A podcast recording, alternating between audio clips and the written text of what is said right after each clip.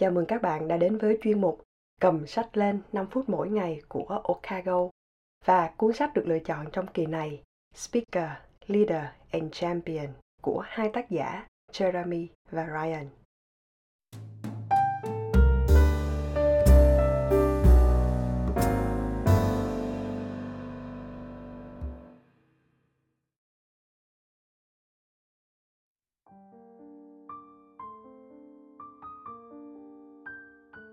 Kha hy vọng là các bạn đã thích cái series đọc sách cùng Kha lần này. Và nếu các bạn cảm thấy hữu ích, Kha nhờ các bạn hãy chia sẻ nó đến với những người có thể họ đang cần nha. Và hôm nay chúng ta sẽ cùng nhau đi đến một vài cái mẹo khác trong kỹ năng nói chuyện trước đám đông. Mẹo thứ 9 và thứ 10 sẽ là cách để chúng ta cân nhắc một cái sườn bài, một dạng cấu trúc nào đó để bạn có thể truyền đạt thông tin dễ dàng hơn dễ hiểu hơn nhưng mà thật là hiệu quả đến với người nghe nhìn chung thì chúng ta sẽ có bốn cái sườn chính để cấu trúc cho bài nói của mình theo bốn mục tiêu chính mà mình đã biết ở mẹo số 1 rồi. Đó là dạng triển khai theo chủ đề, nguyên nhân kết quả, giải quyết vấn đề và dòng sự kiện theo thời gian.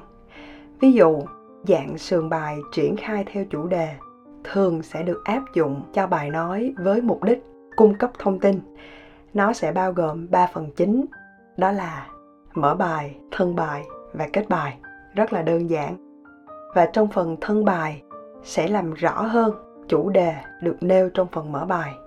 Nghe thì khá là đơn giản như vậy thôi, nhưng thật sự nó không hề dễ để triển khai như chúng ta vẫn nghĩ đâu. Bởi vì sâu bên trong đó sẽ còn đòi hỏi rất nhiều kỹ năng khác để hoàn chỉnh một bài nói hay. Vì vậy trong mẹo thứ 11, chúng ta sẽ được đi vào cụ thể hơn một ví dụ của phần mở bài trong bài nói chiến thắng của George Eliot năm 2011. Đầu tiên như thường là mình sẽ nhìn phần tổng quan trước của bài nói. Chủ đề mà ông chọn, tình bạn. Độ dài của bài nói là 6.78 phút. Trung bình số từ trong một phút là 109 từ và trung bình tần suất gây cười của một phút là 1.47. Trước hết, Kha sẽ đọc phần mở bài, nguyên văn của tác giả để các bạn hình dung trước. Xin chào các bạn. Nếu tôi tham gia Twitter hoặc Facebook, có lẽ tôi sẽ có hàng trăm người bạn mới rất dễ dàng tuy nhiên, bao nhiêu người trong số họ sẵn sàng nhảy ra khỏi giường vào lúc 3 giờ sáng để giúp đỡ tôi? Có lẽ là không. Vậy thì ai sẽ là người mà tôi có thể dựa dẫm vào? John đã có nói trên Facebook của ông rằng, mọi người đều có một người bạn tốt vào mỗi khoảng thời gian khác nhau trong cuộc đời. Chỉ có những người may mắn mới sẽ có nhiều hơn một và tôi là một trong những người may mắn đó tôi có đến ba người bạn tốt và họ chính là nguồn cội thời gian và trái tim và đây chính là lời khuyên của Jock và cũng là mẹo thứ 11.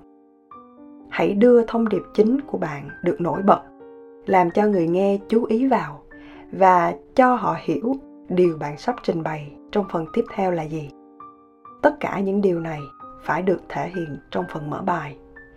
Với thông điệp về tình bạn, Jock tin rằng đây là một chủ đề không còn quá mới mẻ đối với người nghe nữa. Vì vậy, ông chọn cách tiếp cận trực tiếp với khán giả của mình. Mục đích là để họ biết được những lợi ích mà họ nhận được sau bài nói này.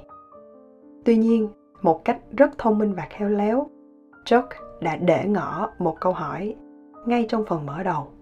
Đó là tại sao nguồn cội, thời gian và trái tim lại là ba người bạn tốt nhất của ông tại đây thì ông đã đẩy người nghe sang phần thân bài với sự tò mò kha sẽ để link của bài nói này ở phần mô tả bạn nào quan tâm thì có thể nhấn vào để nghe nha và đến đây Kha xin kết thúc 5 phút đọc sách của ngày hôm nay.